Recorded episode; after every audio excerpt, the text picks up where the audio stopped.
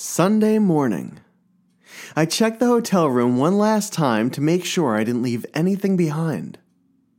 Peter LaRose, my good friend and roommate for the collecting weekend, packed his stuff and took off for the Lausche building of the Ohio Expo Center, 20 minutes away from where we were staying. I returned my hotel key to the front desk and checked out. The lobby was quiet, and the only other presence in the main entrance was the morning sunlight that surrounded the room. As the automatic front doors opened to the sides of me, I stepped outside and took in the world around me that was still sleeping.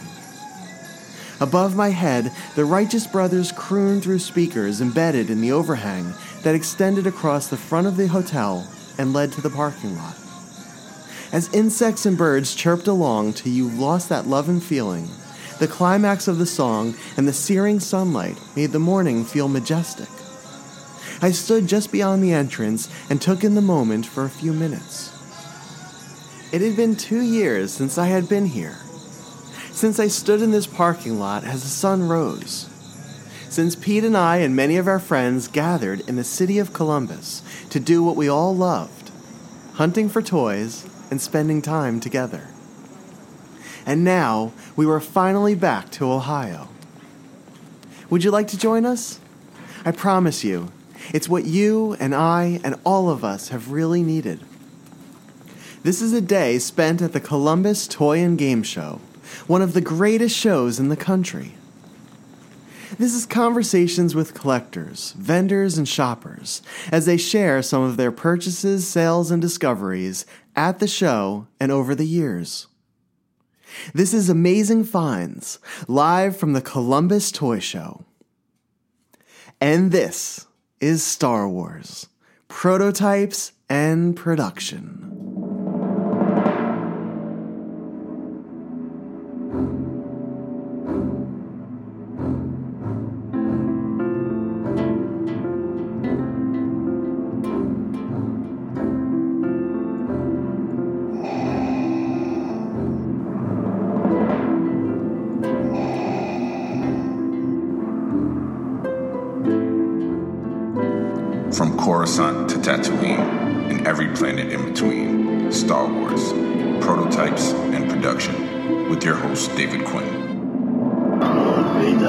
Vader. It's a trap! Yes, Master. The more you tighten your grip, Tom, the more star systems will slip through your fingers. I want to learn the ways of the Force and become a Jedi like my father. The Force will be with you. Always. Have you been to a toy show lately? And by lately, I mean within the past year and a half. It's been almost two years since the last Columbus Toy Show, and I've really missed traveling back to Ohio. Sunday morning is always special. There's a beautiful quiet to the world, and everything feels exciting. Saturday night was the dress rehearsal, and Sunday is the day of the performance. Everything comes together wonderfully, and our friends are not only responsible for making it happen, but they're a large part of what makes it so special. And the ride over at 7 o'clock that morning is always better than the one to set up the day before. Very few people are on the road. It's peaceful, and each moment draws closer to the venue and rings with potential. The parking lot was much fuller than I had expected. Upon arriving at the Lausche building, which is tucked away toward the end of the road through the expo center, I parked my car, said a quick prayer for everyone attending the event, and grabbing my backpack and a bottle of water, I headed inside. A line of early bird shoppers waiting to get in skimmed the length of the large building and wrapped around the other side of it, traveling along the back. The doors opened to early birds at 8 a.m., and it seemed like new attendees joined the line with every passing minute. The hangar style entrance on the side of the building resembled a giant mouth in a perpetual yawn. Vendors were still transporting containers of toys and collectibles from their cars and trucks, and I waved to a few of the ones that I knew. As I approached the venue, I could hear the voice of James Ford, head of CTS Promotions, which puts on the Columbus Toy Show twice a year. After two years of not being able to host a Columbus show due to the pandemic, James showed his appreciation with a heartfelt thank you to all who worked to make this event happen. Okay, I'm walking into the exhibit building. It is almost 8 o'clock in the morning. There is a line that stretches out almost onto the road. I would guess that there's 500, 600 people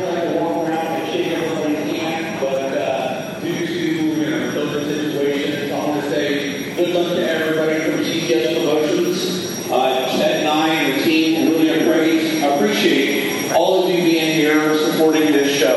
This show is nothing without our vendors. Um, we do have a special for the upcoming March 2020 show, and of course we're still.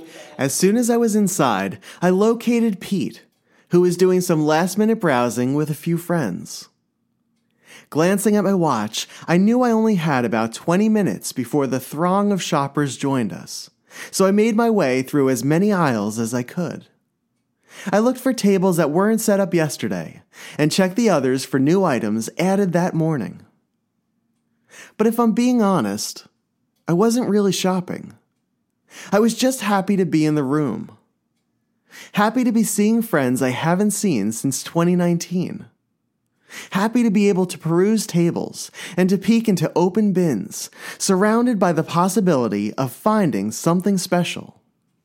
I shook hands and said hello to the vendors, eagerly awaiting those lined up along the outside wall. A friendly police officer stood at the front door and nodded to each passerby. I walked up to a table in which friends of mine had offered me something special the day before two loose blue snaggletooth figures. They were both in really nice condition, and the sellers told me to make an offer once I had expressed I was interested in purchasing them. I have a collection of blue snaggletooth figures, about 15 or so, all graded and in really good condition. It's one of my favorite figures in the entire line, and I'll never turn down one with good paint, nice boots, and tight limbs. It's funny, but I realized recently that I've picked up at least one at almost every spring and fall Ohio show. It's how I met Zach Curtis, and it led to a deep, years long friendship with him that goes beyond the toys. In fact, it may have been the first thing I ever bought during my first trip out to Ohio for the 2017 Fall Columbus show.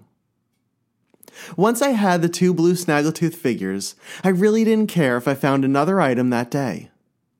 I knew I had a few others waiting for me at a friend's table, and between them, the blue snaggletooth duo, and some of the items I had purchased during Saturday's setup, I had spent more than enough money, and I was very happy with what I had picked up. And I almost forgot. Earlier that morning, I had made a deal with a fellow collector for a batch of modern prototypes. I collect ones for Hasbro's 6 inch Black Series line, and a friend was selling three first order Stormtrooper samples, all with the security tracking numbers on their heads. Many times, first shots and samples will remove the original heads so they cannot be tracked. And to find one intact is a true rarity. I remembered when my friend had purchased them, and always regretted not buying them when I had the chance. So I reached out to him on Saturday after he posted them, and before I checked out of the hotel, we agreed on a price, and I was able to add them to my first order Stormtrooper run. Starting the morning with a rare prototype pickup was a nice way to start the morning of my last day in Columbus. There seems to be a slight magic that occurs when I travel out to Ohio, when it comes to modern Star Wars prototypes. I've been fortunate to pick up at least one during almost every trip out west, and many times they seem to find me. And for that, I am truly grateful.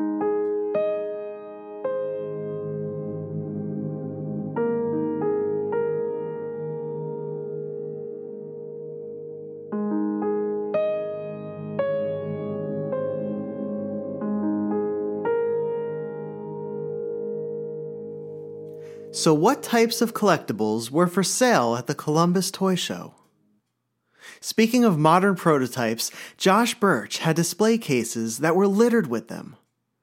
He had a row of newly released 6 inch Universal Monsters first shots, featuring The Bride of Frankenstein, Dracula, and the creature from the Black Lagoon. In the next case were the first shots of Animal, Janice, and one of the space pigs from the Palisades Muppets line.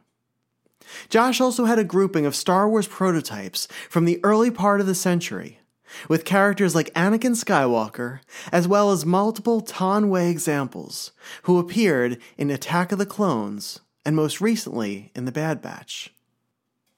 One of the more popular tables during setup the day before belonged to a husband and wife couple who brought a small toy store worth of gems ranging from the 1970s to the early 1990s. The unofficial mascots of their tables were two blow up displays a large dinosaur with whom shoppers took photos, and a promotional bop bag featuring Bernie from the film Weekend at Bernie's. I continued to walk up and down each aisle, stopping at each table to explore it thoroughly. One vendor setup consisted almost exclusively of superhero offerings from Marvel and DC Comics. An exclusive life size Iron Man gauntlet, complete with the Infinity Stones, sat high above shelves littered with boxed Marvel Legends figures. Another featured a case of loose Masters of the Universe figures next to a pastiche of toys, ranging from Transformers to Mego dolls to tiny Star Wars Lego sets with heavy price tags. At another table, a sealed G.I. Joe Phantom X 19 stealth fighter was displayed next to a Castle Grayskull playset. On the shelf below, older Simpsons toys were arranged according to the plastic displays with which they were sold. An open album containing Pokemon cards from the previous two decades lined the center of the table and was surrounded by a Thundercats cat's lair a Turtles van, and the Imperial troop transport from Kenner's Star Wars line. I was surprised to see a healthy abundance of Star Wars Black Series 6 inch figures at the show, simply because very few appeared at any of the other shows I had attended earlier that month. One table's offerings focused solely on the later releases, the end of the red box line, and the newer ones featuring the updated package designs with character art on the sides. And another table had a full run of the red box series, which was an amazing sight to behold. The collection took up an entire table by itself and featured more than 100 action figures spanning the nine movies of the Skywalker saga. One very popular table had a collection of toys marketed to girls in the 1980s, and it made me think of my sister and the toys she received at Christmas and on her birthday. The table featured Rainbow Brite, Disney themed Lite-Brite packages, and the insanely popular Cabbage Patch Kid dolls that caused mob scenes at toy stores across the country. Lightsabers, Godzilla creatures, graphic novels, and 1990s Teenage Mutant Ninja Turtle figures were scattered among the adjacent table in such a way that it demanded more than a cursory glance as you walked by.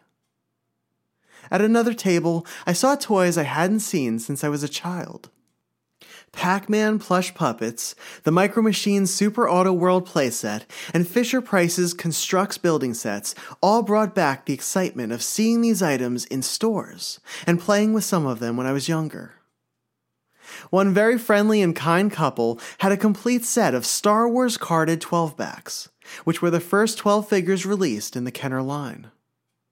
Among the set were a carded Taiwan Darth Vader, what appeared to be a dark blue domed R2D2, a small head Han Solo, and a Luke Skywalker with a yet unfaded white tunic.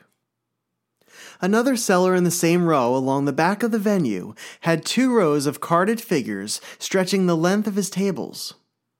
He had an Empire Strikes Back 45 back Han Hoth and R2D2 with sensor scope, and a 48A offerless Zuckuss. He also had a group of 47 backs for sale, featuring characters like Luke Hoth, Obi Wan Kenobi, the Cloud Car pilot, Han Solo, Princess Leia, Jawa, and Bossk.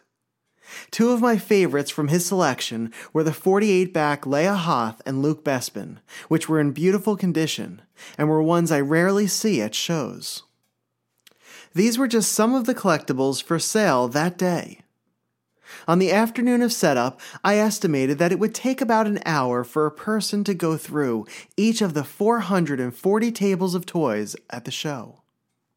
But on Sunday, after taking multiple passes through aisles brimming with bins and boxes of toys, I would extend that time frame to anywhere from two to three hours, just to really take it all in. After doing one long deep dive through the show, I spent the rest of the time walking around at a more leisurely pace and did multiple laps over the course of the next few hours. I was more concerned with connecting with those who came to the show and had a great time doing so. And Columbus really offers that perfect mix of toy hunting and collector conversations.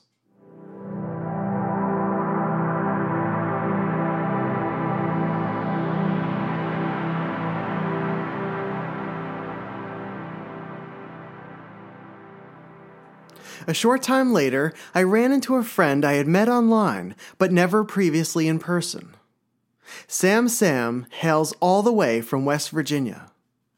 A few months ago, he contacted me to share some very kind and thoughtful words about the podcast.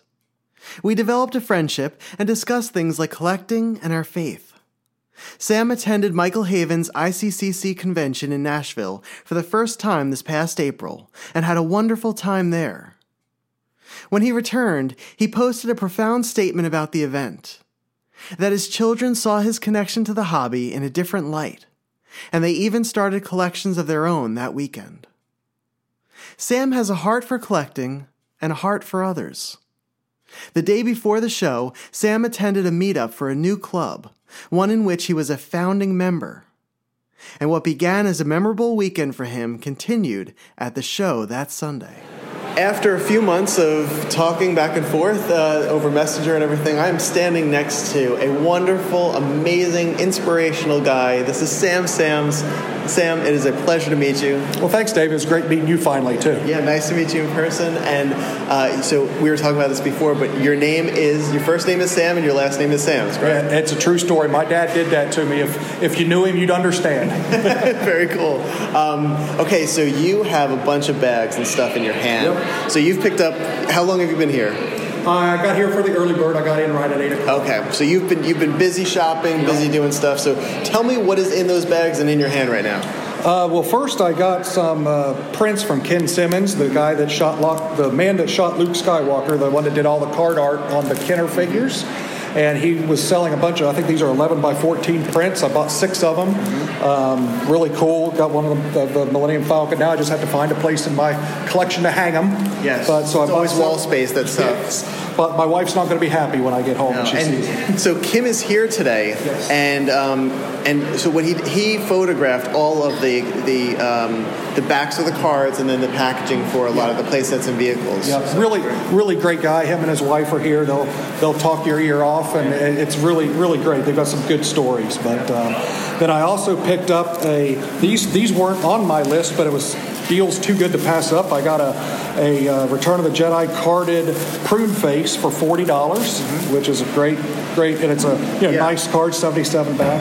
And then I got a uh, Han Solo uh, in his uh, poncho uh, for. Um, I don't know if I do for $100, $125, which I thought was good. That's great. Um, 77 back, nice. You know, the bubbles yellowed, but mm-hmm. It's great. And then the, the creme de la creme for me, and what I came here to buy was uh, I'm, I'm, missing two 12 backs from my collection, and I was able to get a Chewbacca. It's not a perfect one, but it's one that'll fit my collection for my budget. And uh, the card's a little wavy, but the bubble's clear, and it's and it's it's the really bubble good. and the figure. So there was there was a, uh, a couple that showed up who were friends of mine uh, who brought brought all 12 carded Star Wars figures from the, the, first 12.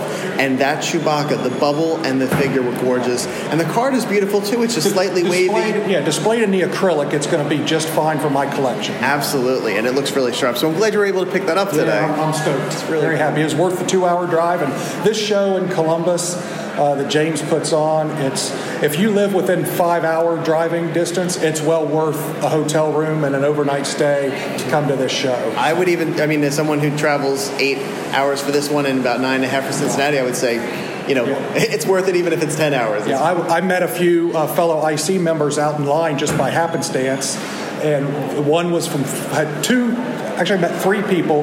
Two were had flown up from Florida, from the Tampa area, that they didn't even know they were both coming. You know, they just they met here as well. And then a third one was from Connecticut that flew in. So I mean, there's people that come from all over the country for this show. It is awesome and well worth it. Have you have you been to this one before? I have. I, I, like I said, I live about two hours away, um, and so I come almost every time. You know, I think it's twice a year, but I'll, I'll come three out of four times. You know, just depending depending on my schedule. But yeah, it, it's it's a when you see the announcement made when the next show is, it's a put it on your calendar and hope that you don't have anything else come up. A hundred percent. I always block out you know these specific dates during the year because you just you don't get a better show than this. Yeah, I agree, hundred percent. Yeah. percent. And I, I wanted to ask you, I wanted to talk to you because um, you did something really, I mentioned before, I, I, see you as inspirational, and you did something very, very cool, um, and you make it look very easy, which is amazing. So you started your own collecting club. Yeah. Um, I, as I go around to different shows and stuff, you know, like I said, I'm from West Virginia. I see that there's some pretty active clubs in Kentucky and Ohio and Pennsylvania, and of course the Empire State Club and I listen to a podcast with, with the Georgia group. Um, and uh, and I know California. I know there's a lot of clubs, but in West Virginia, we've not really had a, a viable club. Um, we have a show every year in West Virginia that gets put on uh, every spring that benefits uh, the Children's Miracle Network, I believe, is what it's the charity it's for. And and the guy that runs that show, his name's Mike. He's a real good guy. We've talked for a couple years about how we need to get a club going, need to get a club going, and it just hasn't taken off. And, and you know, honestly, Dave, I got to thank you because talking to you, you know, you kind of pushed me and said, "You can do it. You can do it." And so, I, one one morning, I was a little slow at the office, and I thought, "Oh, I'm going to start a Facebook group." So I started a Facebook group, reached out to Mike, who knows he knows a lot more people in the local community than I do, um, and so he made him a moderator. He sent out, we both sent out some requests, you know, to join the club. And in the first week, we had 40 members, and that was only about six weeks ago. And and now we're up to between 55 and 60. I haven't looked today, but we had our first meetup yesterday, and uh, it was it's just a lot of fun. We've already planned to do another one, and so you know if you're out there in a state that doesn't have a real active club, and you're thinking about you know or you're wishing there was one, start one up. It's real you know it's just a matter of starting a Facebook group and. Uh, every we're all like-minded collectors and have a lot in common and especially if you're i'm not so much a modern collector but if you're a modern collector, it takes help in finding all the stuff that's coming out. And so, you know, one of my wants on the on our site is, you know, to be able to help each other out and say, hey, I was at this Target and they had this. Anyone need me to pick it up? You know, and that, that type of thing. So I think it's going to work out and everyone's going to benefit from it. That's fantastic. And, and the key is really just to be consistent uh, and to be to be excited over this stuff, you know, and to have these meetups and events that just bring people together. Um, I think you're off to a good start because at your first meetup, you had two more members than our Empire State Club had when, when they first met, and now they're totaling over, I think, 400 or 500 members. So, you, you know, you're, you're, set to roll with this. This is very exciting. Yeah, I, I appreciate it. I'm very excited about it. I think it's going to be going to be a real good group. Like I said, we've already uh, made plans to, to meet again in November, and there was there was probably four or five people that wanted to come that at last minute, you know, it's still summertime and it's the weather's nice, so you know, family things come up and, and things like that, so they weren't able to make it. So you know, I'm hoping we have ten people or so at the next one, and then it just grows from there. Absolutely, and and the more excitement and, and joy that you bring into that, and the more that people see that, especially on groups like Facebook, they're going to want to become a part of it, and it just it's going to happen organically. And I, I see very good things. So, Sam, it's been a pleasure talking to you, and I'm so glad that you, that we were able to meet in person at a show like this, and that you're doing something for the community that is so positive and uh, it, it's life changing. You're going to have people who will come in who maybe don't know anyone yet, and two or three years from now are going to look back and say, I'm so glad I went to that first meetup, that first show, and you were one of the people who started that. So that's awesome. Yeah, I'm already seeing that because in yesterday, yesterday's meetup, like I said, there was me and five other people, and I already feel like I got five pretty good friends out of it. I mean, you know, a couple of them I knew casually from seeing them once a year at, at our show, yeah. but um, but it solidifies it when you have exactly right. We, we we just sat and and to, you hear meetup, you think oh, there's a whole all kinds of planning involved and stuff. You know, I literally. Uh, uh, booked my church building, my activity center at my church, booked it uh, for a few hours on a Saturday, uh, set up a few tables and chairs, and that was it. I mean, it wasn't, a, you know, put a message on Facebook. It wasn't any extraordinary amount of work or anything goes into it. I mean, it's just getting a few guys and gals together that love Star Wars and, and letting, letting it grow organically from there. Yeah, and you realize after a while too, because I think when we go into it, we think, oh, we have to have like this, you know, perfect setting, and we have to do all this planning and all this stuff, and you really just need a room that you can just put people in because that's all that matters, and then everything else will just kind of form around it. Yep, that's it. That's it. And then as you grow comfortable with each other, we talk about you know inviting everyone, you know, people to our homes and showing off our collections and things like that, and it'll it'll grow into that. So I'm really looking forward to it. Absolutely. Well, Sam, I wish you the absolute best. I think blessings are going to come your way in uh, in ways that you know we have no idea yet. Uh, but it was great to meet you in person and talk to you. I'm going to let you go because I know you got to you know keep, keep shopping around, but it's it's a blessing. So keep it up, and uh, if anyone wants to become part of the, the West Virginia Club, how do they do that? Yeah, just uh, on Facebook, it's the West Virginia Star Wars Collectors Club. You'll see two on there because one is an old one from five or ten years ago that just never took off. Um, the new one is the that we just started up has an R2D2 logo, and so if you uh, just ask to join that one, we're we're taking all comers. So it'd be great to have you. Even you don't have to live in West Virginia. If you live, you know, in one of the border states, or or just want to, to join some people to to inter, uh, interact on Facebook, that's fine too. We appreciate it. And you could look up Sam Sam's on Facebook as well too, and he'll write you back. And he's one of the nicest people I've met in a long time. So awesome. Thanks, Dave. I really appreciate it. Like, and I, I mean it with the bottom of my heart. I couldn't have done it without your encouragement, and and uh, and I really appreciate it. So good things. All right. Well, here's to a wonderful show and a wonderful year. Appreciate it. Thanks, Dave.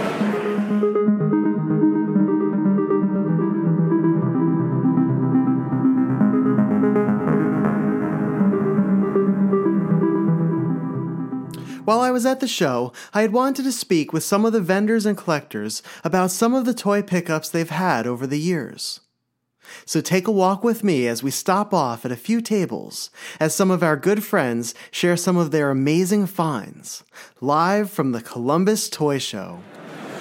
There are very few times that being at a toy show you could uh, you risk losing your life, and I, I just did by walking up behind my friend Mark Ryan and kind of tapping him on the shoulder, and he came at me in a very forceful and scary way. I'm still alive to tell the tale, so I'm here with Mark Ryan. It is a bad habit, and I've caught many friends with accidental punches. he, he, he wound up like he was going to hit me, and then he was like, "I'm sorry." I'm like, "I'm still here. I'm still good." So, uh, yeah, as long as you don't you don't kill the moneymaker face, no, then no, we're all never, good. never. Yeah. I go for the gut or the groin. I, I'm doomed either way. So, uh, so. Uh, so we were talking about amazing finds. You and I met uh, met up in Carlisle, and you were telling me about some, you know, some amazing finds that you had about the Howdy Doody piece. Yep. And then uh, the weekend after Carlisle, we did the Hershey uh, Toy Show. Yep. And you had an amazing find at the Hershey Toy Show, and then it didn't stop for you until until this weekend. So Yeah, so I had a really good week. So a guy came up to me at the Hershey Toy Show and said, "Hey, do you buy collections?" And I was like, "Sure." So I, I had somebody cover my table, my booth. I walk out to his uh, minivan. He had like ten boxes full of stuff. It was uh, the 25th anniversary Joes, the foil ones, the regular ones, vehicles. There was Transformers from, from the from what what year were the Uh, G.I. what are these? Um, 2003s, I believe. It's like three, three through seven. You know, mainly most of them are 2007, 2008, but there's a few threes. So yeah, so they. Um, I start pulling those out, and then he's um, he happened to show me. And I'll get to this later in the story. He get, shows me a collector's case of the for the old LJN um, Thundercats, and I was like, I was never a big Thundercats fan. I was like, oh, okay, I didn't even bother to look at it, so I just kind of he tossed it into a box, and we came to a deal that had about 200 plus figures individually between Loose Joe. figures? No, no, Okay. uh, these were so. There was 200 plus carded figures between the Joes, the Transformers, and there was something else. Um, There was something else in there. I just can't remember what it was. And then there was additional loose figures. Mm-hmm. Uh, it was some Star Wars in there. Some of the '90s Star Wars that was in there. And right now, wh- where we're standing, you have a, a table, literal full table of just carded GI Joes. Yep. And then you have A big display a big the- display shelf. Yeah. And I sold a bunch of those Transformers. Transformers already. I sold one. A guy came and bought those really early. these are huge too, and, and these are from what 2007. Yeah, they're like eight? the movie ones, the cartoon versions, and things like that, comic book ones. So that's where those came from. So anyway, so I get all that home. We come to a deal. I get home and I'm like going through the collection, taking pictures, putting on Facebook, and I'm like, oh, I'm gonna look in the Thundercats.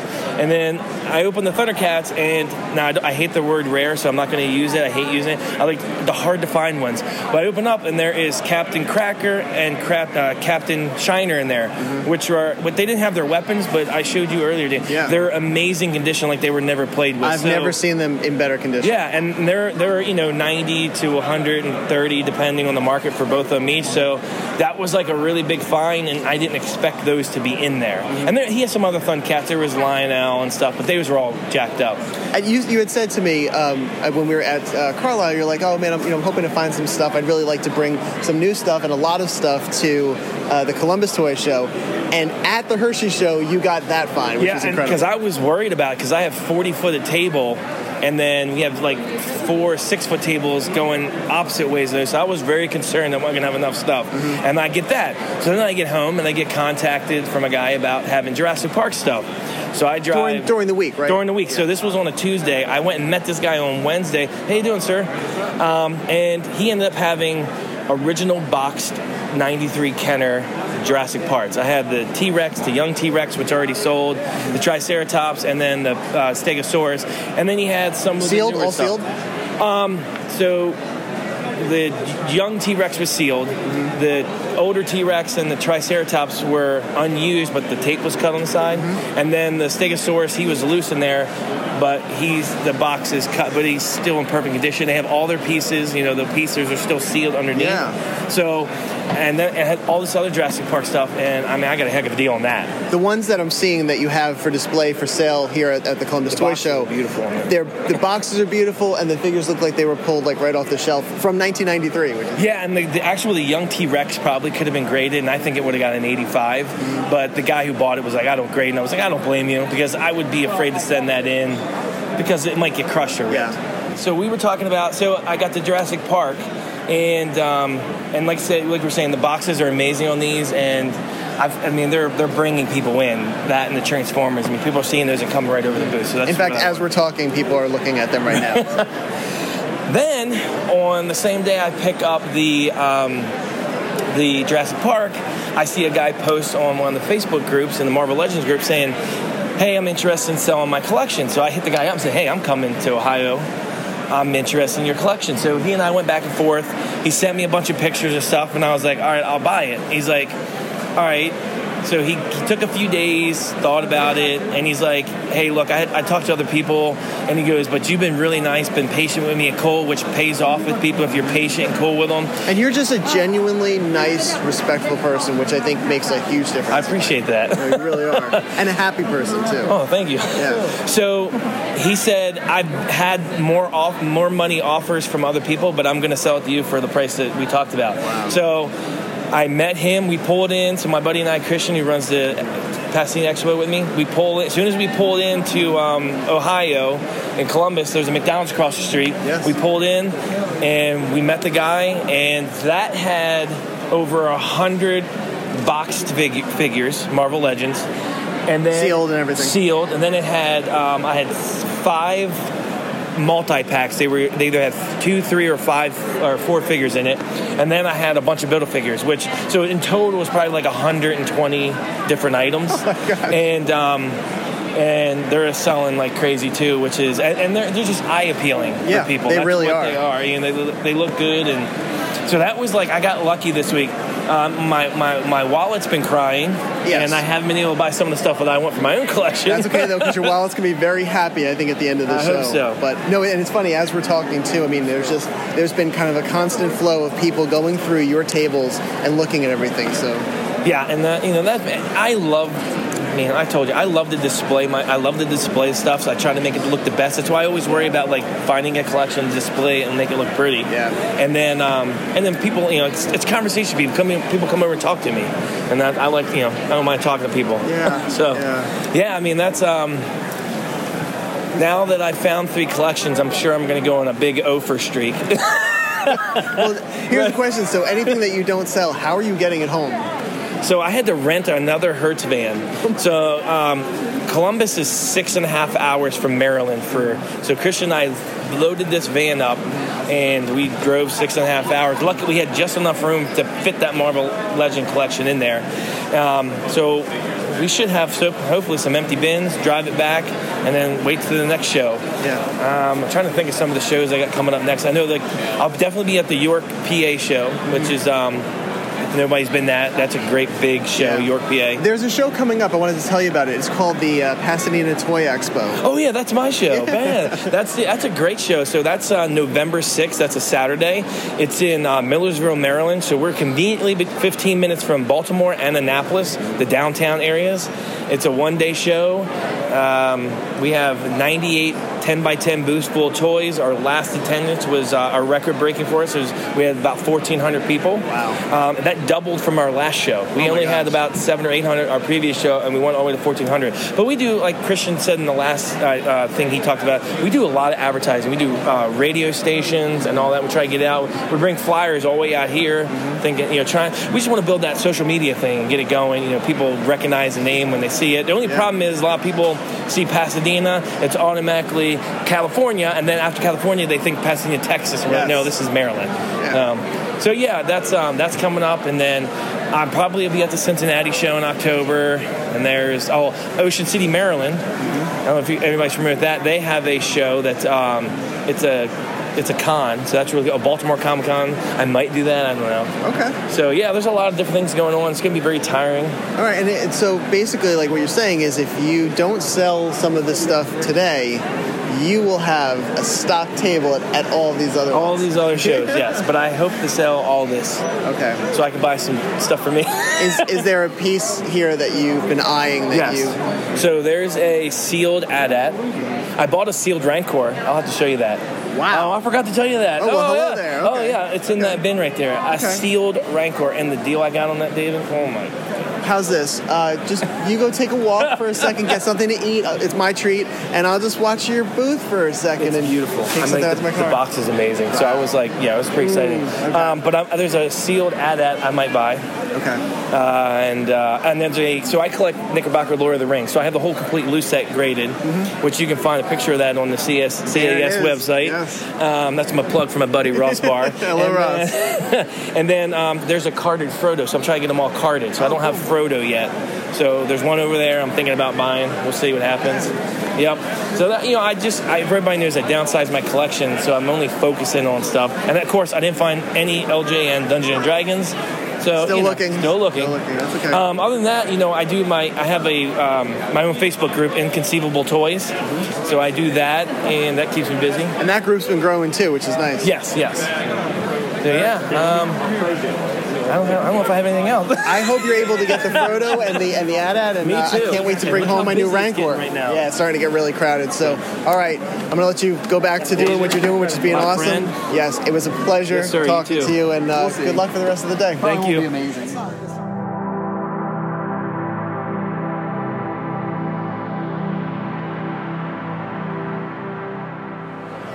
I'm here with a gentleman that I actually met at the show, probably what two or three years ago, something Probably, like that. yeah. Yeah. So Yeah. Eric Baker.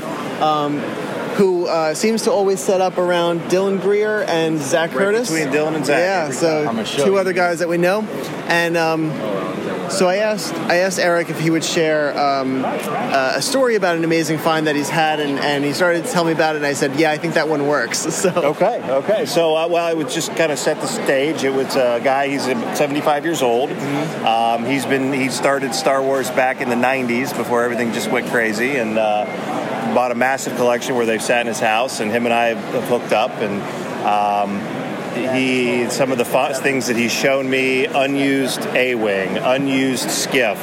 uh, a sealed Death Star, a sealed Death, Darth Vader Star Destroyer, uh, early bird kit. Wait, did you say sealed Death Star? Sealed Death Star, sitting in my basement right now. Uh, a, a 21 back Boba Fett. Um, just it just goes on and on and on. I mean, and I've probably spent thirty thousand dollars with the guy, uh, but he just keeps pulling it out. He, he calls me about once a week and says, "Here's what I found, and here's how much I want," and I just say yes or no. And carded figures as well. Oh, carded. I, there's a couple for here from him. Uh, Twenty backs, twelve backs, uh, all the way up through Empire. He had uh, sealed, you know, the, the fire cart from the Ewoks play, uh, play school, preschool.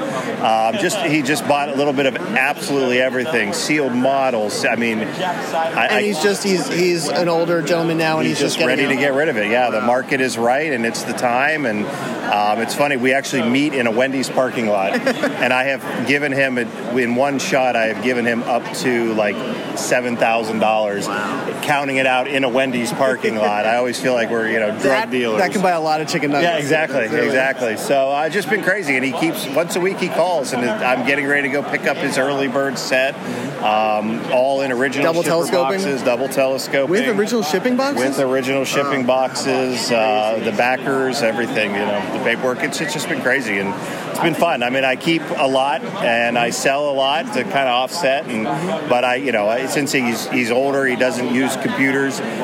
I work with them on the price. I show them what they go for, and I, I think I've been very fair with them because I, I don't, you know, I've been because it's just been such great stuff. So, um, droids. Wow. So this this goes all the way into the, the droids and Ewoks line. I mean, just everything mini rigs, figures, games. He loves merchandise. I mean, all in all, I'd say if you count even the small stuff, you know, the, the books and the merchandise and models, I mean, it has to have been like 100 pieces. Uh, great guy, love talking to him. You've to picked him. up hundred pieces so far. Oh, at least. Okay, At and least. then and then there's much more to come. Now I spread the wealth. I've got a couple friends I bring with me because Mm-hmm. obviously, um, I like I said, I've been paying the guy a very, very fair amount because a lot of them are for me, and they're just so uncommon. I mean, all unused. I mean, just tape cut, never touched. I'm, I, I, so many boxes. I was the first person to lift that lid Mm-hmm. on, which is just a great feeling. Um, so I brought a couple other guys because I can't buy everything. Mm-hmm. Um, but yeah, I mean, my basement is just overflowing now with stuff I've kept, and like I said, he knows I sell some on the side Mm-hmm. to kind of offset, but. Um, For the money he's getting, he's fine with Yeah, it. oh, yeah, yeah. And you have that early bird coming along. I do have the early bird coming uh, Thursday. I had to gather some cash for that um, at the show, um, but I'm excited about that. Um, What was your? You, you've been doing the, the Columbus show for a while. So what was your favorite pickup from from this show over the years? Oh, my favorite. God, there's so many of them. Um, probably, and it's not even that expensive. I just loved it. Yeah. It was in a sealed uh, My Pet Monster, the original 84 My Pet Monster in the box. And It's one of the most Um, iconic toys from our yeah, generation. I mean, you know, not a crazy price, maybe now, but back then it wasn't. But it's just you don't see a lot in the because the box was just so big and bulky. Yeah. Um, so I would say that's probably one of my favorites. But I mean, I picked. I've got over 100 Star Wars mocks in my collection, and I, I can't tell you how many I picked up at Columbus. A lot uh, throughout the years. I'm the same way too. Yeah. Yeah, There's something so- about Columbus. yeah, no, no, I, you know, I tell people we're in, you're in Kenner country. Yeah.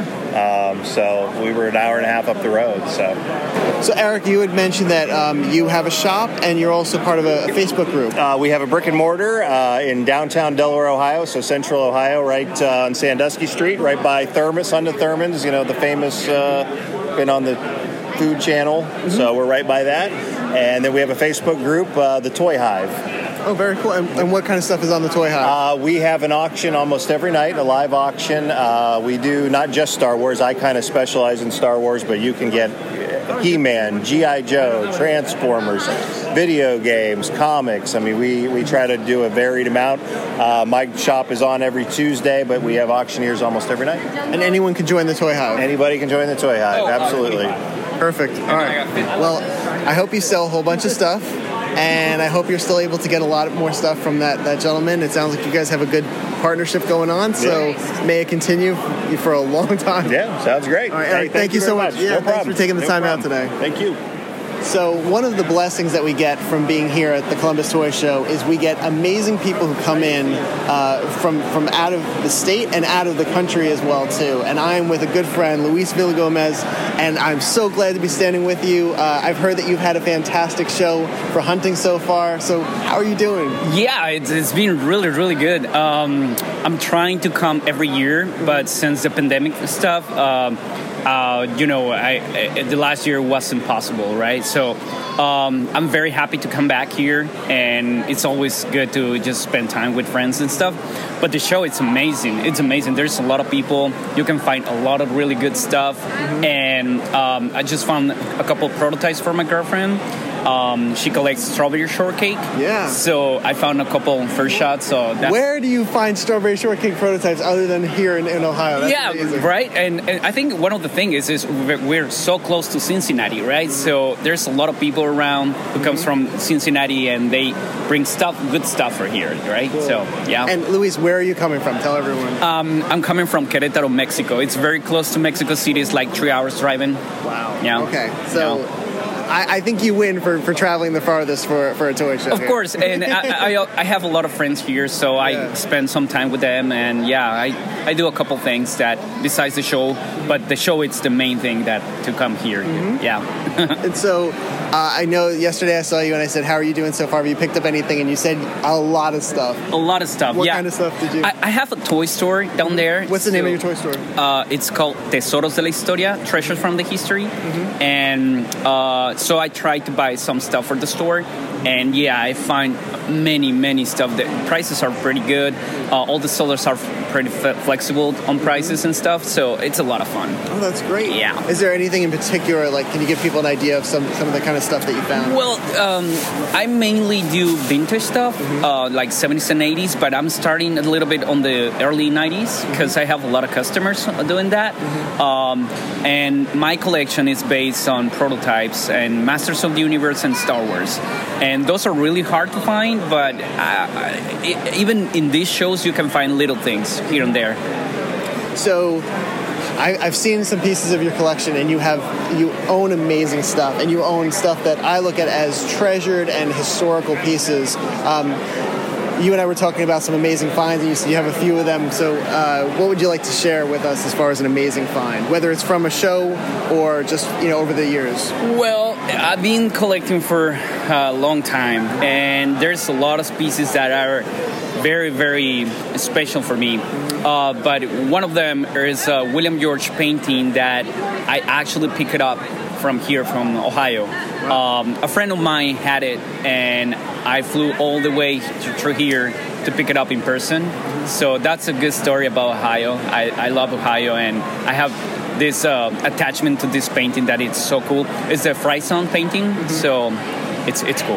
if you've ever seen the box, it, it, it's not it's not cool. It's the coolest. It's one of the coolest pieces I've ever seen. If you've ever seen the box to the original Fright Zone, uh, it is, is painted beautifully. It is so gorgeous. And then to see this this uh, painting that you have, and you have it framed, I believe, in like a gold a gold frame. Correct. And it, it, it just it is a true work of art, and it's just it's one of the most stunning pieces uh, of toy related uh, memorabilia I've ever seen in my life. Yeah, that's why I fell in love with Masters of the Universe when I was a kid because the art is just beautiful, beautiful, and it's kind of like obscure and kind of like probably something kind of weird for kids. It's yeah. too dark and that's why I fell in love. It's it's dark and it's very uh, realistic looking, and yet yes. it, it um, uh, he used he used paint in a beautiful way yeah. where it feels almost like it's from maybe like an, an older storybook or yeah. from something like uh, either Lord of the Rings or uh, Frank Frazetta. Right. So on the painting, what is your favorite part of the painting? Well, I'm a, I'm a tattoo artist, so I love art. So I know when I see a good piece of art, and William George was just amazing artist, amazing artist, and he's he's very well known for uh, Masters of the Universe art, but he was doing another stuff in the 60s and 70s. So he's a very well known artist around the world, and sadly he passed away a few years ago. Um, but the art is still around, and and it, it's it's an honor to have something like that in my home. You yes. know, yeah. And I've always found with his stuff, and I think it's what excited us the most. They when they were packaging the He-Man stuff, a lot of times it wasn't about the toy that was inside. It was this painting that that you could look at and you could stare at it for hours, and it told this story that was somewhat mysterious, and then you, your imagination would fill in the gaps. Yeah, yeah, and I think that's something different from now because in um, in the 70s and 80s, people really do a lot of art in the packaging, and I think that's something we're losing right now. And you you can imagine when you go to the go, the, the toy store and just looking all these packagings, you can just imagine in like different worlds, you know. And Absolutely. and I, I love that about about 70s and 80s toys, right? Yeah. Whereas now toys that kind of tell you what they are, straightforward. Yeah. Correct. Um, and then did you? Um, so I know you have a ton of, of uh, Star Wars pieces as well. Have you ever had like a really good Star Wars find? Uh, well, lately, last year, um, I found out a former employee from Lili Ledy, that's the Mexican factory, and I found a Boba Fett, unpainted Boba Fett non-sonic weld. Oh my gosh! So wow. that was a really good piece, and right now it's with Tom Derby, Mm-hmm. so he's grading it and all that stuff. Mhm. Is he casing it in a special way for you? or Anything particular? Yeah, I like I like the case, the big case with the koala with the certificate, you know. So Mm-hmm. and it has like the laser cut. Correct. Uh, yeah. Yes, Okay. yes. Wow. Oh well, I can't wait to see that. That's awesome. yeah, yeah, I'm excited about it. Congrats. So how long are you going to be here uh, in the states? I'm gonna be here till 14 September 14 because I'm gonna fly to LA for PowerCon. Very nice. Okay. Well, I hope you have a fantastic time at PowerCon. It's a blessing to see you, and I look forward to the next time we get together. Thank you very much.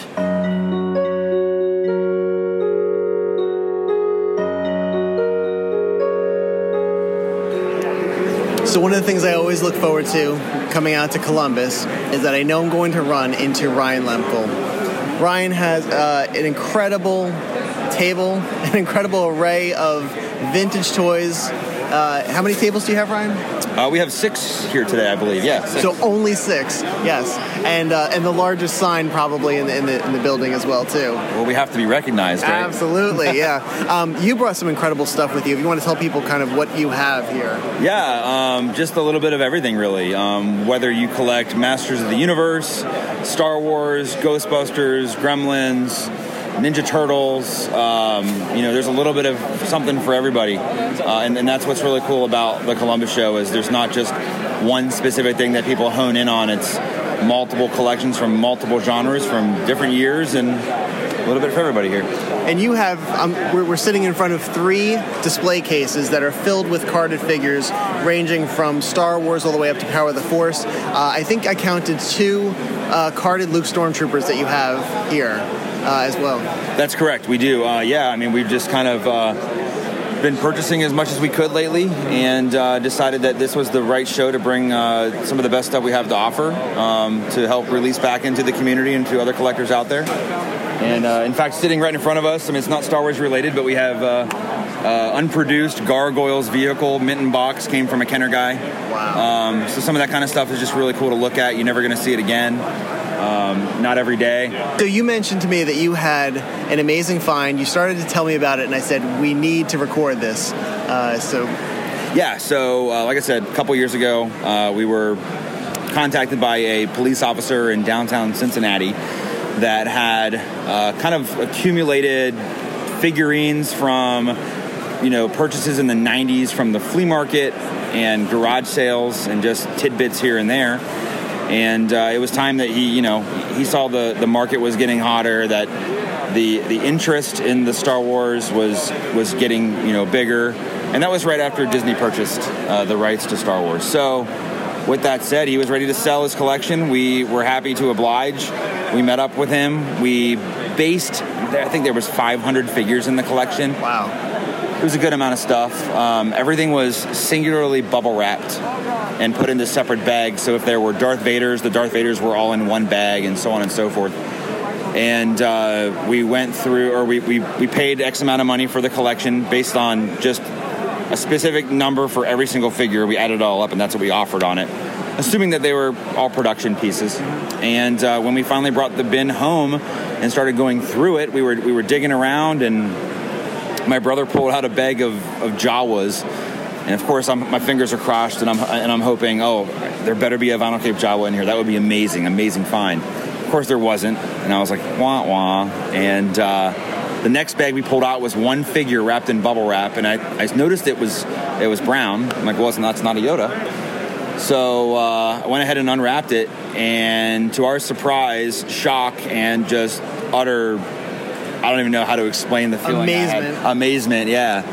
Uh, Sean and I started dancing around like we were 10 year old kids again, giving each other high fives while his kids are in bed. It's 11 o'clock at night, and we're screaming like little schoolgirls.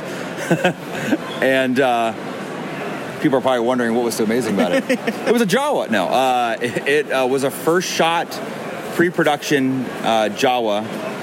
And to make it even crazier than that, it had a, and it's been verified by other collectors in the hobby, a hand cut vinyl cape made of pre production vinyl material. Right. So, the, so it's it's a more textured cape. Correct. Uh, if you were, I would, if I was to compare it, I compare it to one of those lighter type of materials they use for like a um, like a shower. Uh, you know, like in your bathroom, like a shower. A shower curtain. A shower curtain. Yeah, that's the word I wanted. Um, so that was just an amazing piece. Of course, it's dis- uh, on display in our collection, and uh, it was just really cool. Now we keep digging. We're like, oh my god, like this was just the coolest thing ever. Want wonder if there's more in here. We keep digging. We dig, find a bag of Vaders, Darth Vaders, and the first thing that hits my mind is, wouldn't it be so cool if there was a, a- a double telescoping Darth Vader in this bag? And uh, you know, of course, like that's not to happen, right? So we're digging through this bag, and I picked up a Vader that the tip was broken off, or so I thought. And when I looked vertically down the the front of the saber, I realized that it was hollow all the way through. And I remember cupping it in my hand, looking at my brother, cupping it again, looking at my brother, cupping it again, looking at my brother, and going, I can't even say explicit, explicit, explicit. Uh, and just jumping up and down, and he's like, "What? What? What?" And I'm like, "Dude, it's a DT Vader! It's a DT Vader!" but of course, there was no filament. We didn't care. Um, and it's just cool to say you found a DT Vader in the wild, unexpected. This is off a random purchase, and of course, it's now in our collection as well.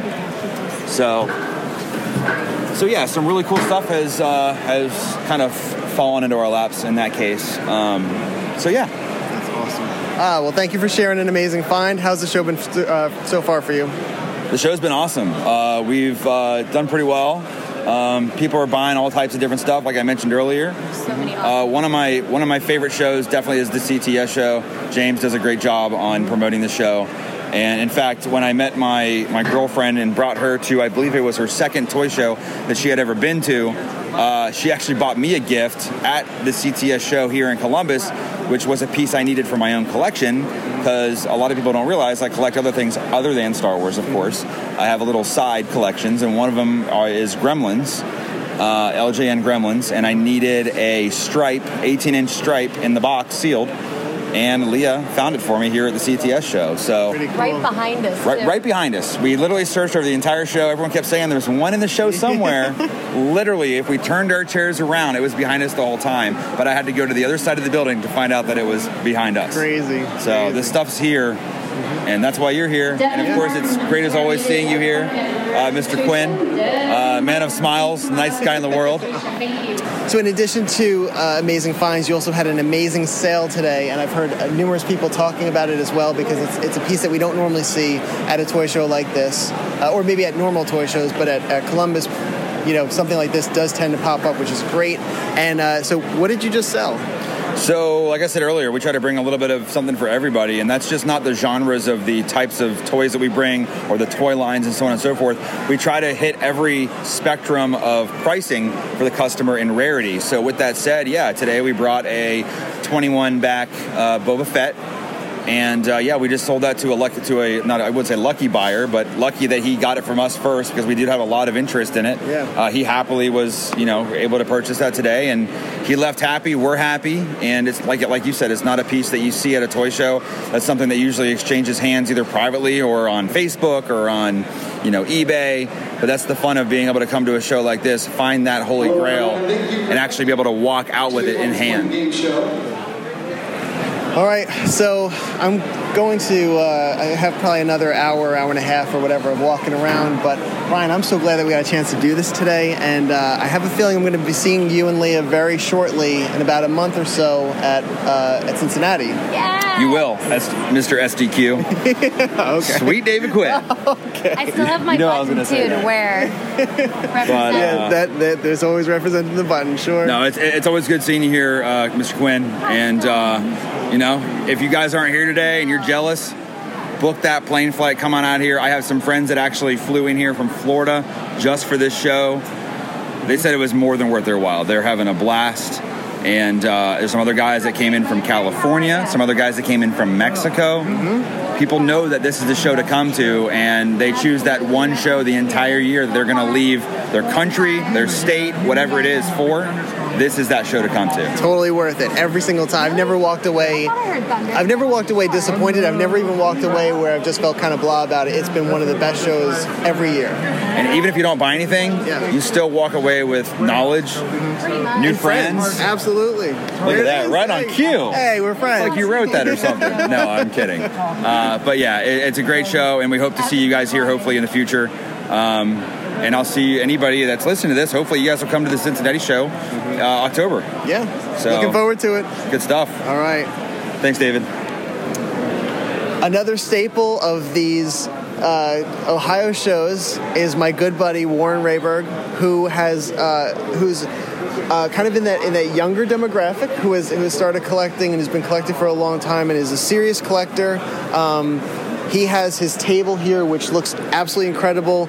I've I've never seen so many loose bagged, really kind of high grade, high quality, modern Star Wars figures. and That makes me so happy. Warren, it's so good to see you again. It's good to see you too, David. So my name is Warren, like David said. I go by the Ohio Nerd, uh, and I love these toy shows. Uh, toy shows and toy collecting have always been something that I've been doing since I was a little kid. Uh, and what I really love about it is the people and the community. Uh, this is a hobby like no other. I find that you can just talk to anyone from any leg of life, and if you have that commonality of toys, it's like you have that second language that you can go to and connect over. Absolutely, yeah. And it's been really cool, and I really appreciate David having me on today. Okay, so you had mentioned to me that you had a pretty amazing find. So, one of my favorite finds, uh, so this has a little bit of story to go with it.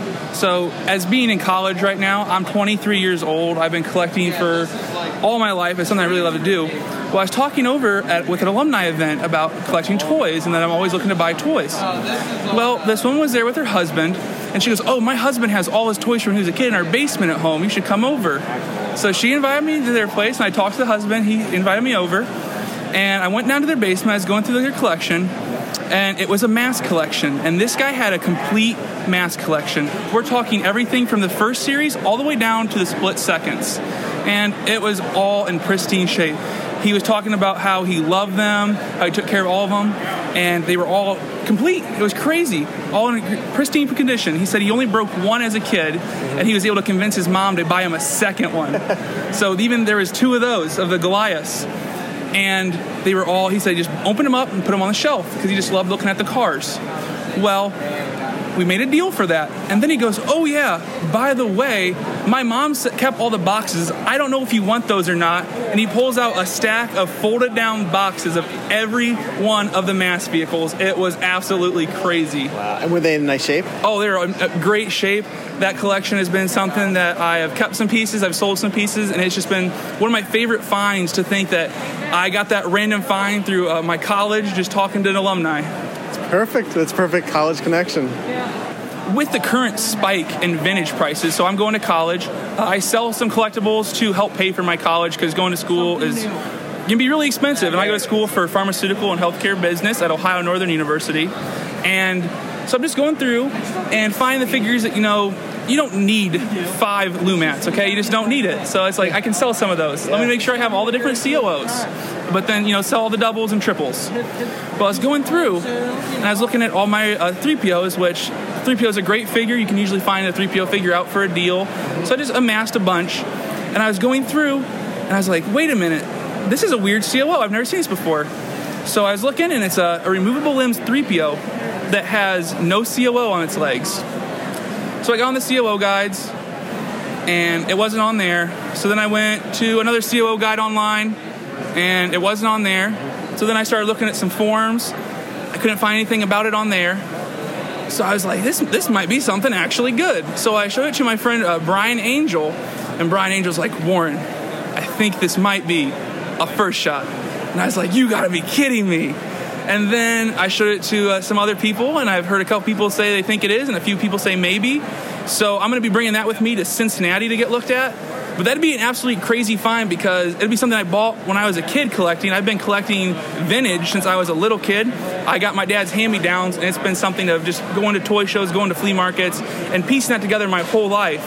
And it's going to just be a crazy find to think that if it would get authenticated by AFA, that's something I just picked up randomly in a bin somewhere along the way, and that'd just be just kind of bonkers to think about. That's incredible. Uh, it's amazing because you don't see first shots like they, they don't just normally pop up right and we don't see a lot of them and so for you to have something like this that could be uh, i'm going to be following this closely because this is this is it's so exciting and i guess we'll find out in cincinnati Yeah, and that's one of the great things about living in Ohio.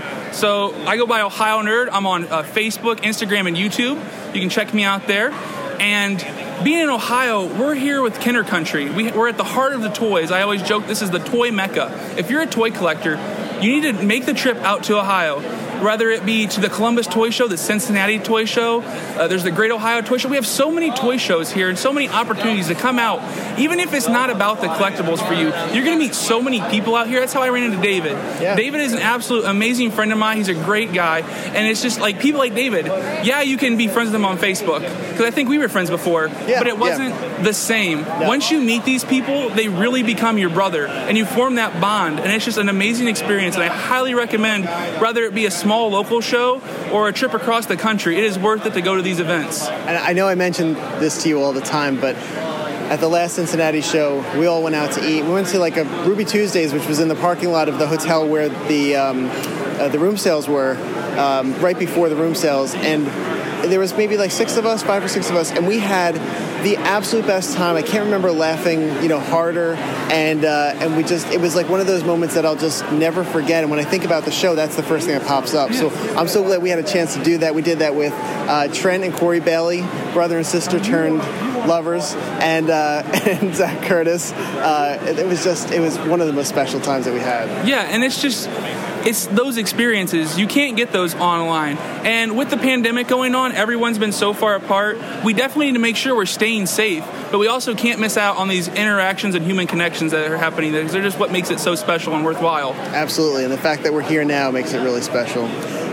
Thank you so much, Warren, for doing this. I'm glad we got a chance to hang out for a while too, and I love your booth. I can't wait to see uh, what, what stuff you bring at the next show and, and the next show after that. Thank you so much, David, for having me on. Make sure to check me out on YouTube, guys. Hit subscribe. Uh, we're about ready to do a giveaway here when we hit 1,000 subscribers. So if you want to go check that out, that'd be awesome. I appreciate it. Thank you again.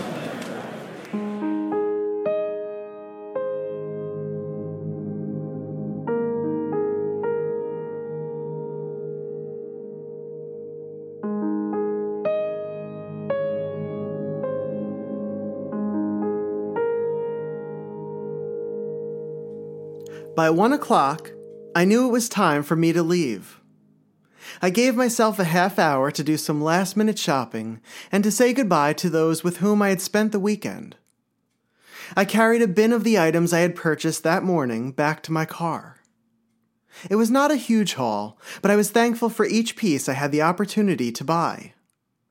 In total, I had picked up six carded figures from The Empire Strikes Back, Return of the Jedi, and Power of the Force two blue Snaggletooth figures, an Ewoks animated Wicket, and a Luke Jedi with a cape.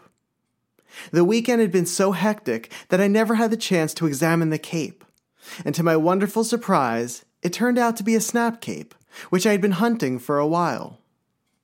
And in addition to those items, I had picked up the three 6 inch Black Series First Order Stormtrooper samples with tracking numbers on their heads. I ran back into the venue and walked up and down each aisle to speak with each person I knew one last time before leaving. I had a hard time saying goodbye this time. In the past, it was easier because I knew I'd be back a month later for the Cincinnati show, or that I would return in the spring for the Columbus show. But when I left Cincinnati in 2019, I had no idea that the goodbyes I said were for the long term, as there are many friends I still haven't seen since that weekend. So instead of saying goodbye, I just tried to have one last quick conversation with as many friends as possible. We talk about the show, and some of them showed me what they picked up that morning. Others talked about upcoming shows, or what was on the horizon at work and in general for the next few weeks. And with others, I wanted to keep the focus light and upbeat, and if possible, wanted to have a few moments to laugh with them. There was an energy to the show that made leaving feel okay. That light to which we once flocked hadn't been extinguished. Instead, it was simply turned off for a while. The bulb unscrewed to cool for a bit, almost as a way to preserve that energy. And when the time was right, James Ford and those who worked with him to construct this weekend returned the bulb back to its chamber and flipped the switch on again. And that light shone brighter than before, resonating across a room of more than 440 tables, past Jem and Sergeant Slaughter, and even past the man who shot Luke Skywalker and was felt beyond the walls of the Lausche building for far longer than merely a weekend. The Columbus Toy Show was back. On my way back to my hotel in Pennsylvania, and after stopping at Melman's for a final time for a late lunch, I reflected on my time at the Columbus Toy Show and what it was like to be back there again. I just left the Columbus Toy Show. Uh, I've lost my voice a little bit, which seems to happen at these shows, especially when it's pretty loud. um, I had a fantastic time. I'm exhausted. My feet are hurting. I sound like an old person, but my feet are hurting. Uh, I walked so much and so much and so much. Um, I helped two friends, two different friends set up yesterday. Uh, one as soon as I got to the show, and then one later on. Um, and the second one was a, a little tougher uh, of, a, of a haul, and it had gotten, believe it or not, even warmer. Um, so I, I, was I was exhausted by that point. Um, I I think I was trying to figure out how much I, I've walked today, and I probably I probably walked a few miles today overall, just going up and down the aisles, um, back and forth. It was nice being back at a show. If I were going to name three things that I missed, that maybe I'd forgotten that I, that I really missed, um, it would be just being able to go behind tables. But so the way it works is you have these aisles, and then you have sellers that are basically back to back, each one facing an adjacent aisle.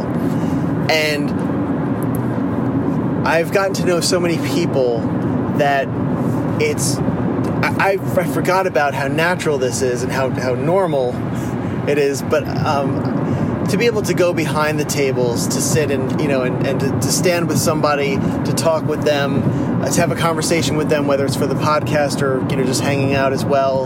Um, I had a number of, of vendors, friends, and sellers to say to me, "Hey, I want to show you something," you know, and it, uh, uh, one of my friends, Christian, he I didn't get to I don't think I got to have a conversation with him for the episode for Amazing Finds uh, today, but I I got to hang out with him for a while and, and he's doing really well and he was really excited. He said, "Hey, I have I have some pieces I want to show you," and so we kind of went behind his area and he crouched under the table, pulled out a, a bin, and inside he had a still sealed um, Return of the Jedi Biker Scout blaster, which was a, a blaster that um, it, it's you know it's a life size blaster essentially you know for a child um, to, to use you know in, in in playing pretend you know that, that they're a biker scout and um, you rarely see them come up. And so it was just really nice to see it still in the package. I never had one as a child so i was able to to see it like it, it actually has a scope that you can look through and i believe the at the at the end the lens is is a red lens um, and it just you know it, it, as a as a toy for a child in the 80s Um, I'm, I'm sorry that I never had it or never got to experience playing with it because it's a really, really cool piece. And it looks exactly like uh, the Biker Scout blasters that were used in the films. Um, you know, maybe slightly different colors, and the ones in the films didn't have the Return of the Jedi logo on it, but they looked fantastic. And so I forgot that that's one of the parts of the show is is to go back behind the tables with friends and you know to to have them pull out things. Another friend pulled out some artwork that was some of the most impressive and amazing artwork, original art that I've seen. You know, for some of the for one or two of the vintage lines. Um, you know, and it's just it's moments like that that just make a show even more special. So that would be one. Another one would be the sheer size of a show like this. A lot of times, the local toy shows we go to are, are smaller events, and reasonably so. And when you have something like this, it's almost like going from an amusement park around your your area to traveling to Disney World and just seeing the, the size and scope and detail um, and everything that makes it kind of magical. And so, you know, going to a show like this where there are literally hundreds of tables and every table was stacked. I mean, there weren't any tables where they had, you know, a, handful of items on it. I mean, they were just, there were bins and buckets and boxes that were filled with loose items, with carded pieces, um, every type of toy you could think of. And I mean, they really had everything, I would say, from the 1950s all the way up till today, you know, to, to the latest releases in Target and Walmart. So that sheer scope is amazing. And I think for the final one, it really is the the random conversations that happen, you know, and the, and the random run-ins and, and meeting people, you know, especially for the first time. Um, so when I was at the show, I met Sam Sams, who I had been in touch with through Facebook, but we had never been together in person. And so standing next to him and getting to talk to him and getting to, you know, to to just know him that way was really cool. Uh, and I also ran into another guy, uh, SC Taylor, who was incredibly nice, and uh, he had he had very kind words to say about the podcast, which is really cool. And you know, we got a chance to to, to talk, and um, you know, stuff like that. Again, just just meeting somebody that maybe you know as as a name on Facebook, or you've spoken to them on Facebook, uh, but you've never actually met in person, and then to meet at a toy show where in addition to discussing the things you love, you're standing amidst the things that you love, uh, and and the whole hunt and the community as well. And so it was just, it was nice to to meet people for the first time, to see people again that I hadn't seen in two years. There were some people uh, like like Warren, Clifton, uh, Clifton Boggs, um, a fellow Ahsoka fan, um, who I knew were going to be there. And so I was looking forward to, to spending some time and catching up with them. And then there were people that I met at the show that, you know, just sometimes after not being there for two years, you, not that you forget them, but you forget what the show looks like or, or, you know, it's, it's hard to remember everybody when you try to think back to the show, but then as soon as you step into the show, and a lot of people have, you know, booths in, in similar spots, seeing them, running back into them again, you know, and being reminded of, of, of them and, and um, getting to spend time with them was, was amazing. Um, I ran into a couple that remembered me from two years ago because I had helped them uh, place certain accessories. You know, I think they, they needed help with either identifying Star Wars accessories or authenticating them. And I was able to help them.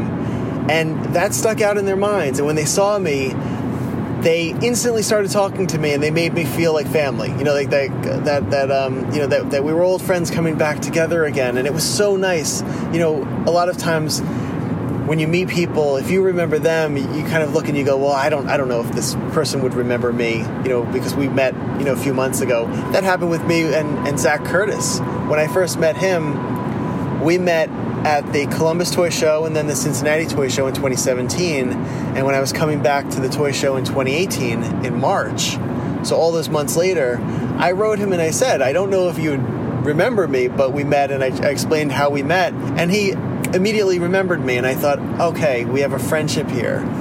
I'm so thankful for everyone that I, I had the chance to speak with, to especially to laugh with, to connect with.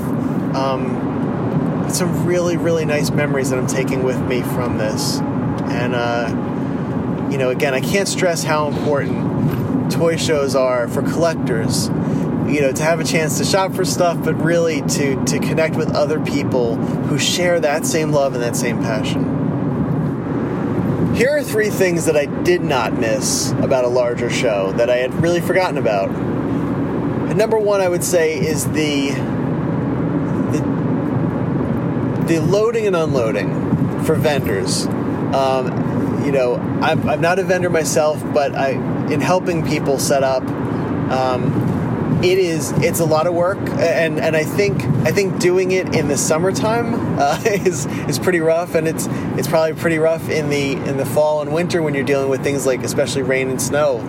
But um but the the, the setup and basically nonstop sweating and, and bringing in you know tons of, of heavy bins and boxes uh, makes it a little challenging. It's something that you know we often don't think about when we think of a toy show, especially if if you've never sold at a toy show before or helped somebody set up. Um, you know, we just we see the show together, and everyone has nice pieces out and arranged, and and that's how we see the show. Um, but yeah, so a lot of work goes into it, uh, and especially with the larger shows, you're dealing with much more space that you have to traverse inside and outside. You know, just to to bring stuff in and then to get across the venue. Um, and again, none of this is negative about the Columbus show at all. Uh, this is just, you know, things that we things that we don't think about with larger shows, right? And especially, you know, being being away from a show for so long and then doing it. Uh, so that's that's the first. The second is how truly tiring it is. And I don't say that as a complaint. I, I say it more as like, I really forgot how much exercise it takes, or how much exercise you get, and how much physical endurance it takes uh, to do a show. It's, you know, a lot of times setting up the day before and being there for a number of hours. I think we were there yesterday for five hours. And in that time, in addition to setting up, you're, you know, walking around with people, you're talking to people, and you could really put on a few miles uh, over the course of a, of, a, of a day at setup. And then during the show, I would say, you know, if people did one full lap up and down each aisle in this entire show, it's probably half a mile. I don't even know what it would be, but I mean, it, it's it's a lot. And I, I know for me, I, I probably did six or seven trips, maybe maybe ten trips, you know, up and down the aisle over the from from the time I got there at about 7:30 until the time I left at 1:30. Now again, stopping in between to talk to people, but there was a lot of trips up and down, you know, and some were, you know, kind of walking fast and then some were, you know, kind of ambling through. But um so yeah, my feet are killing me now, which uh, when you're driving, you know, for a long distance and you have your, your foot on the gas, like it's in a certain position that uh, feels really kind of strange and awkward right now. So that would be the second. And I think the final thing that I forgot about a show was how quickly the time goes. I knew coming into the show that it was going to be a blur, and it always happens. The drive out for me on Friday is generally pretty relaxing, and the evening is a little longer in its pace, a little slower. It's nice. And then on Saturday morning, I wake up and it's still peaceful. I get in the car and I start to drive out to Columbus. And from that point, you know, I blink twice and I'm on the way home on Sunday. Like it just it goes by so fast and it's you know, if you were to if you were to take a if you were to capture this in a film, it would be sort of that montage of like these kind of blurry, quick cut moments. And that's what it feels like. And I really forgot. I, I knew that it was going to be a, a blur, but I didn't realize how fast certain parts of it would go to the point where yesterday when I was um, when I was at setup, it went by so quickly that I, I feel like I missed that, that two hours were kind of pulled from the day without me agreeing to it. Like I didn't know where they went, and all of a sudden, you know, I, I, I blinked and it was uh, it was say seven o'clock or almost eight o'clock. And so those were three things that stuck out to me that were, were moments and things that I forgot about a larger toy show like this. I love these larger toy shows, and I'm so glad we get to do this. If you get a chance to come out, I know I keep saying this, but the CTS shows are incredible. This one, this one really is just one of my absolute favorites, maybe my favorite of all time, um, just because they, each one tends to be magical in its own way, and um, we have really good people who come out, people who bring wonderful things, uh, people who are collectors and dealers, and uh, you get just a really nice mix of people, and ones who have an incredible amount of knowledge, you know, for all different toy lines. And you see things at these toy shows that you would maybe not see otherwise. Um, so it, it's been a, it's been a wonderful weekend. I'm sad that it's over because, as I said, it went by really quickly. But at the same time, there was so much packed into it, and it was so wonderful. It was a really great trip that I feel okay heading home now. I feel like I've gotten my fill of toy shows, and again, we don't know what the future holds for us these next few months. And so, if this happened to be the final toy show of the year for me, I would be fine with that because it was a really great experience, a really positive one. And I know that, you know, if nothing else were to happen, um, I would be back here as soon as they had the next one in March, you know, or whenever they, they plan to have it next. So it's been a wonderful trip. Can't wait for the next one. And I'm so thankful for everyone who had, you know, uh, who made the time to, to sit and to talk to me, uh, whether it was a handshake and a hug or a smile and a wave and just, you know, or, you know, a conversation for an hour. Like it was just, it was an absolute blessing. And, um, can't wait for the next one.